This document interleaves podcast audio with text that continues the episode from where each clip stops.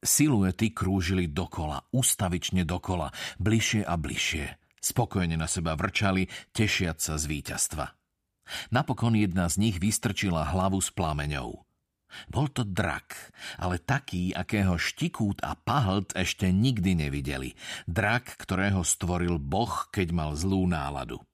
Z očí podliatých krvou sa mu lial oheň, vyrážal mu s dymom z čela a pukotavo sa dral z nosných dierok. Kožu mal polopriehľadnú, takže mu bolo vidieť na spánkoch čierne nabehnuté žily ako hustú, pulzujúcu pavučinu. Laby držal pred tvárou a cvak, cvak, cvak, cvak, cvak. Z koncov 6 kýpťovitých plazích prstov vyskočilo 6 pazúrov, dlhých, širokých a ostrých ako meče. Boli rozpálené až sa z nich dymilo.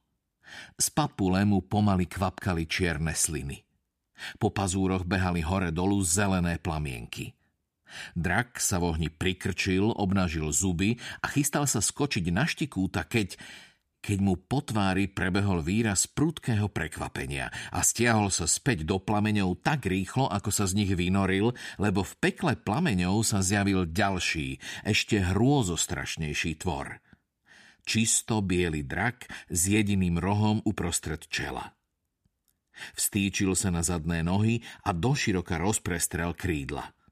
Na chrbte mu sedel obrovský muž a v každej ruke držal meč. Ale čo je to za muža, že môže vojsť do plameňov a žiť?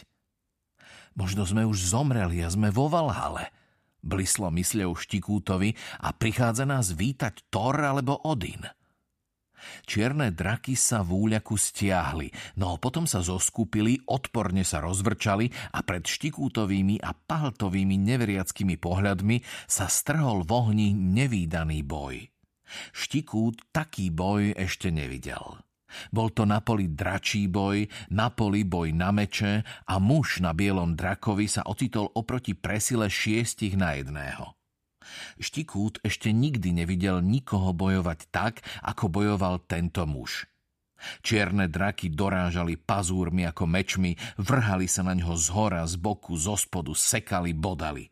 Muž na bielom drakovi nemal štít a draka ovládal iba kolenami. Reval ako boh a ruky sa mu myhali tak rýchlo, že ich nebolo vidieť. Jeho meče boli tu, tam, odrážali každý útok, každý úder, každý výpad.